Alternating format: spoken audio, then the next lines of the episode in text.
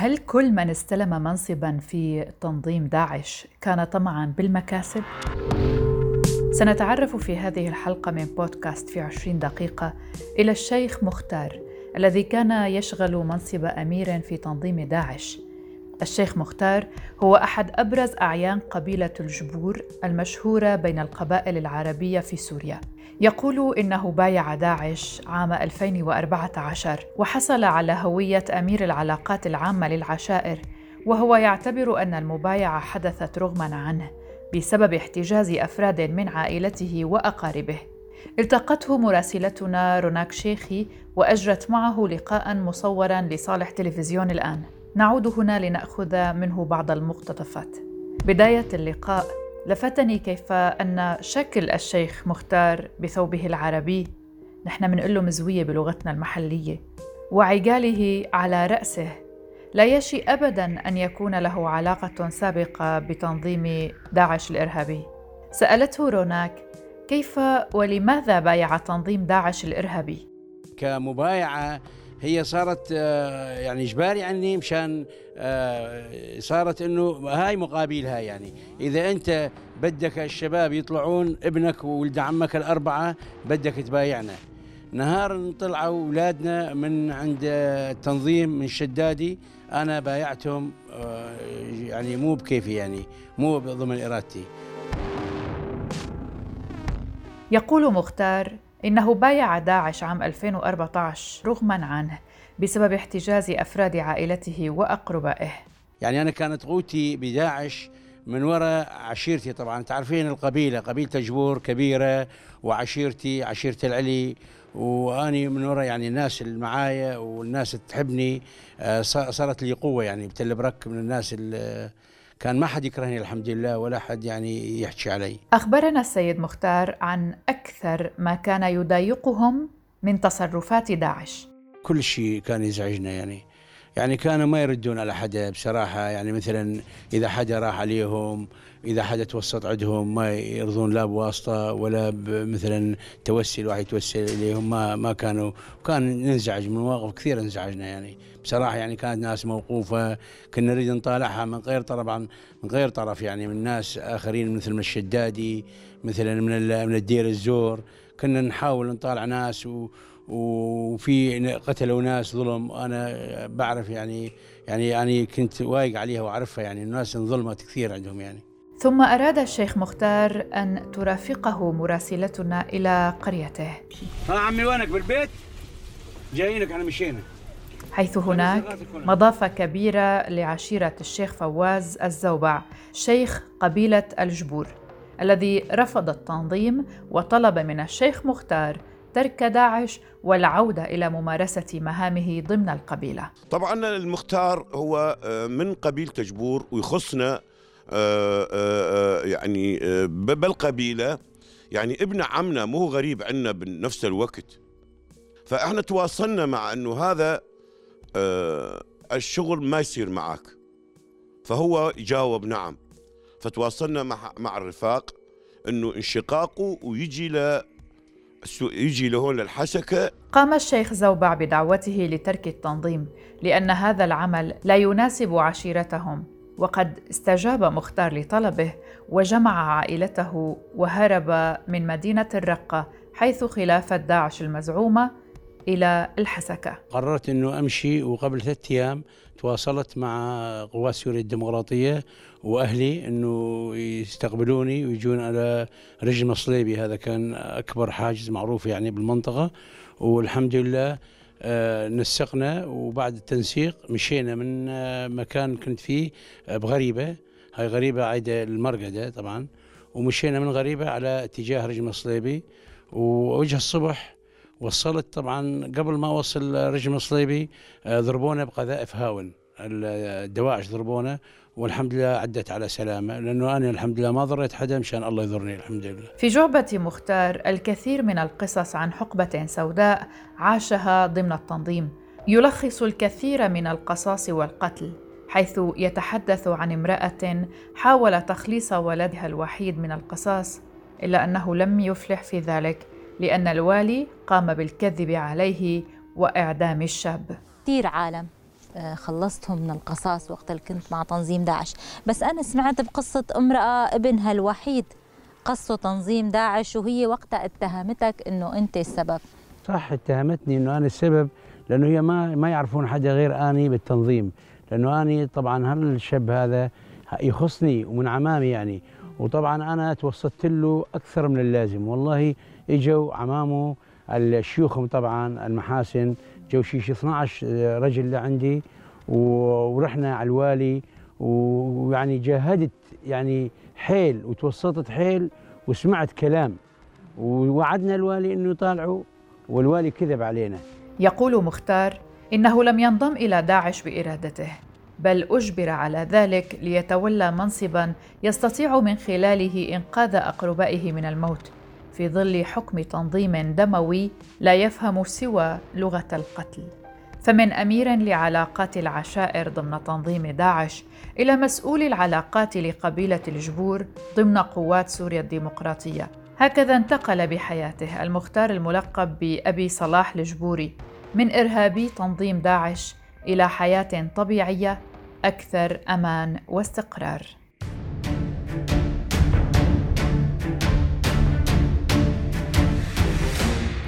ظلم كثيرون تحت شعار دولة الخلافة المزعومة وقيادة داعش لها. ويبدو أن الظلم وقع أيضا على الكثيرين ممن بايعوا التنظيم وانضموا إليه.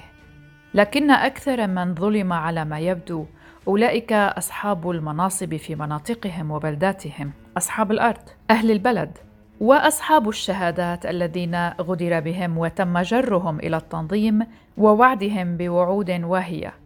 لكنهم لقوا عكس ما توقعوا. بعدين اتضح الأمر في ناس يعني ما تريد. ليش؟ بناس خلاص. عندها فكرة معينة؟ تعطيك الفكرة هذه تريد أن تطبقها آلية. عنده آلية معينة؟ تريد أن تطبقها. الشاب هذا جاي ما أعلم يستغل في أمر يعني بحماسة وكذا أو لا. هذا أمر يعني يتفاوت من شخص وشخص. أما العقول اللي قلت لك عليها من مهندسين من أطباء كذا حوربوا حقيقة يعني.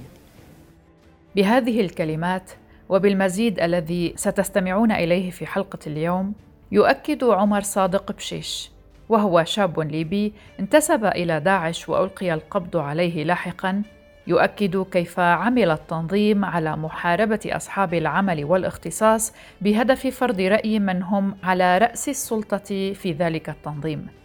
الدولة بعد ما تمكنت أخذت يعني أراضي موارد من نفط من كل شيء يعني. استقطبت أيضا العقول في عقول كانت ما يستهان بها حقيقة. في كل المجالات بناس حاولت تتفرد بالسلطة. صار في شقاق داخلي أو تصدع في خلينا نقول الدولة. وأمر غير يعني آه، مو بسيط اللي صار. من الضغط بعدين بعد التحالف دخول التحالف والحرب والضغط اللي استمر على الدولة وانحيازها من مناطق حلب وأيام الرقة والحصارات التي يعني ضيقت على الدولة بشكل عام. فصارت فيه خلاف بين المهاجرين أصحاب العقول كانت عندهم نظريات وكذا. وفي ناس كانت عندها سلطة مثل ما قلت لي. فما يريدون الشباب هذول يتخذوا قرارات من عندهم إلا يرجعوا مرجعية. ناس مفوضة يعني من قبل البغدادي ونوابه يعني. خلاص صير هيك اعمل هيك صير يعني اعمل هيك. ما في أي خيار ثاني أو ثالث. ومن يحاول الالتفاف أو التغيير مثل ما نقول ما يؤخذ بالأوامر ويتبعها بحذافيرها ممكن يصفى مصلحة يعني ويقتل مصلحة وصار الأمر فعلا. حرب التنظيم ضد بعض عناصره من أصحاب الشهادات والكفاءات أو استغلالهم بطريقة تتناسب ومتطلباته لم تقتصر على الرجال بل كانت ضد النساء المثقفات اللواتي انضممن للتنظيم. ما نعرفه أن النساء في داعش مثلن دورا هاما في الحياة اليومية لدى التنظيم وذلك أثناء احتلاله لأجزاء واسعة في العراق وسوريا وكانت بجلها تنحصر في العمل بفرقة الحسبة المشكلة من مجموعة من النساء والتي تراقب الأسواق والمال والعباد في تلك المناطق، إضافة إلى أعمال أخرى من يوميات الحياة البسيطة. ولم يعرف في أيام ذروة قوة التنظيم عام 2014 دور كان قد أثار الجدل للنساء في داعش مع ما تحمله إيديولوجيا التنظيم من أدوار محددة لهن إلا أن هذا التصور الذي ورد إلى أذهاننا كان على ما يبدو خاطئا حتى وقت قريب وذلك مع ظهور ملفات تكشف نقيض ما سلف. الباحث في شؤون الجماعات المتشددة أيمن جواد التميمي أعد بحثين على مدونته تتناول وثائق تم نشرها عبر التليجرام لأحد المنشقين عن داعش وتتحدث عن الخلافات التي طرأت على التنظيم بسبب ما يعرف بالدعوة النسوية. هكذا كانت تعرف لدى تنظيم داعش. وقال التميمي في مقابلة مع أخبار الآن إن البحث الذي أعده تناول التحقيقات التي جرت مع نساء ناشطات. كانت هناك مجموعتان من الملفات التي آه، آه، كتبت عنها. آه، المجموعة الأولى كانت خاصة بملف الدعوة النسائية داخل التنظيم بشكل عام.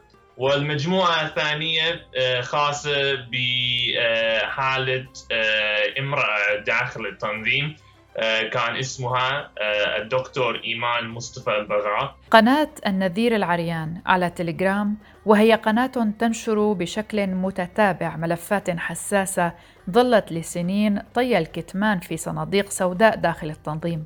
تكشف هذه المرة عن صراع لم يكن مألوفا. صراع يحكي قصة النساء المتعلمات في داعش وكيف أثرن لغطا ضاق به صدر التنظيم قبل أن يدفنه ويتكتم عليه خشية انهيار إحدى ركائزه الأساسية. من هذه الملفات آه، أنها آه، تختص آه، بمسألة الانحراف المنهجي يعني عند التنظيم بين هؤلاء النساء. فالمصدر يعني هذه الملفات كان واحد من ما يسمى بالتيار الأكثر تشددا داخل التنظيم. كان اسمه آه، اسمه هو النذير الأوريان. عصر يوم الأول من أيار مايو من عام 2016 كان هناك جلسة تحقيق مع الدكتورة إيمان مصطفى البغي أو ما تعرف به بأوساط داعش أم مظفر الدمشقية. وسبب هذا التحقيق طرحها لمسائل تخالف معتقدات التنظيم. أنا كتبت آه، دراستي عن هذه الملفات و آه، آه، آه، المشاكل التي تعرضت لها الدكتور إيمان مصطفى البغاء خاصة بخصوص مسائل العقيدة والمنهج هي على العكس يعني ما كتب عنها ما كان يسمى بالديوان الدعوة المساجد حيث مدح الديوان دورها في التنظيم وقالت إنها من المجاهدات الصابرات بسبب علاقاتها مع الديوان. آه، وكانت تثير تعاطف بين الكثير من عناصر التنظيم بسبب وفاة ابنها على جبهات القتال. آه، ولكن كما نرى في هذه الملفات الداخلية كانت تتعرض لمسائل الشرعية آه، بين قادة التنظيم آه، بسبب بعض عقائدها وكلامها آه، كلام منسوب إليها. وقبل الغوص في قصة التحقيق مع أم مظفر الدمشقية وأسبابها ونتائجها وأثرها على التنظيم نرجع إلى الدكتورة إيمان وقصة التحاقها بداعش. سنسمعها بصوت الزميلة روناك عادل. ولدت الدكتورة إيمان في سبعينيات القرن الماضي بدمشق وهي ابنة رجل الدين السوري الشهير مصطفى البغا الذي لطالما سند رأس النظام في سوريا بشار الأسد بحربه ضد الثورة.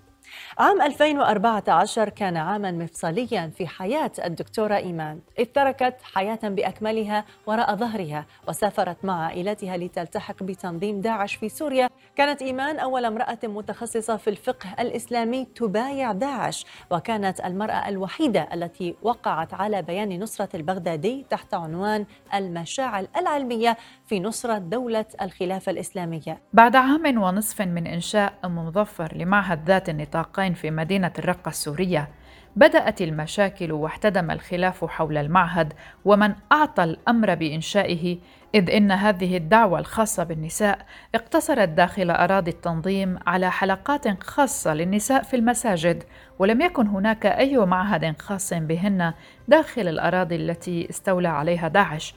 وخضعت أم مظفر خلال ذلك الوقت لأكثر من جلسة تحقيق كانت تخرج من هذه الجلسات دون إدانة.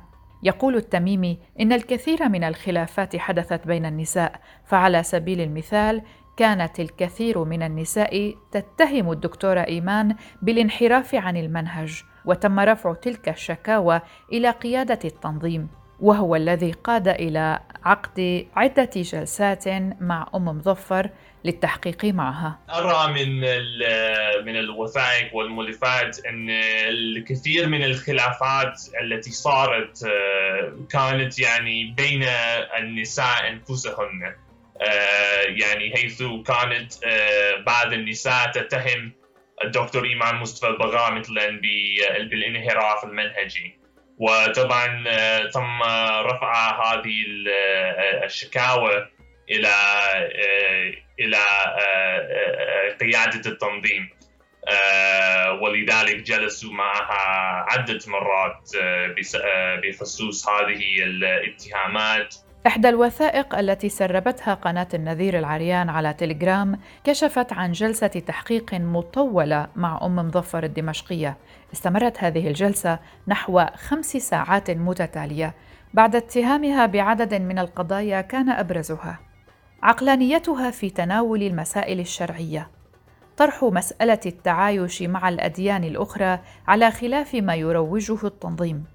وصفها للمخالفات الشرعية بألفاظ قانونية كقولها على سبيل المثال عن السرقة أنها جريمة اقتصادية. إنكارها لمسائل شرعية كان داعش يروج لها. عدم تكفيرها لوالدها الدكتور مصطفى البغا رغم مساندته بشار الأسد. طرح مسألة إنشاء معهد ذات النطاقين وتبعيته إلى والي الرقة بشكل مباشر على خلاف السائد واستقلاليته عن ديوان الدعوة والمساجد أيضاً. وجود فتاوى نشرتها أم مظفر الدمشقية على حساباتها على مواقع التواصل الاجتماعي وصفها القائمون على التحقيق بالشاذة. دخولها في صراعات مع نساء أخريات كان لهن دور قيادي في التنظيم اتسام أم مظفر بالكبر والتعنت اتصافها بعدم الصدق في أقوالها وحبها للسيطرة ورغبتها بعدم منازعة إحدى النساء لها في رئاسة المعهد. كان آه، برغم آه، علاقة الدكتور إيمان آه، بوالي ولاية الرقة حيث كان المعهد معهد ذات النطاقين كان آه، مرتبط بوالي رقة بوالي رقة بشكل مباشر. آه، وهذا كان خارج سياق إجراءات التنظيم حيث كانت المعاهد آه، مرتبطة بشكل رسمي بديوان الدعوة ديوان التعليم وديوان الدعوة والمساجد. وخلصت التوصيات السابقة إلى ضرورة إغلاق المعهد الذي يضم نحو 300 طالبة. وضرورة فصل النساء عن بعضهن البعض. وعلى ما يبدو لم ترق التوصيات السابقة لأم ظفر الدمشقية واتهمت أبو محمد العراقي بأنه هددها بالقتل مستخدمة وفق ما تم تسريبه من جلسة التحقيق زوج ابنتها. مظفر الشامي والذي كان يعمل في ديوان القضاء والمظالم. كما ذكرت إن الصراع يعني كان بخصوص مسائل منهجية وقاعديه ودينية واتهامات الغلو والإرجاع أو ما يسمى بالإرجاع في في العقيدة. وبسبب هذه الخلافات أغلقت كل المعاهد النسائية الشرعية. فطبعا يعني هذا يدل على آه، عدم الانضباط آه، بين صفوف التنظيم حيث آه، رأينا يعني خلال أيام تمكين التنظيم في الكثير من مناطق العراق في العراق والسورية. ف طبعا يعني مثال آخر من الخلافات العقائدية آه، التي صارت داخل التنظيم وصعوبة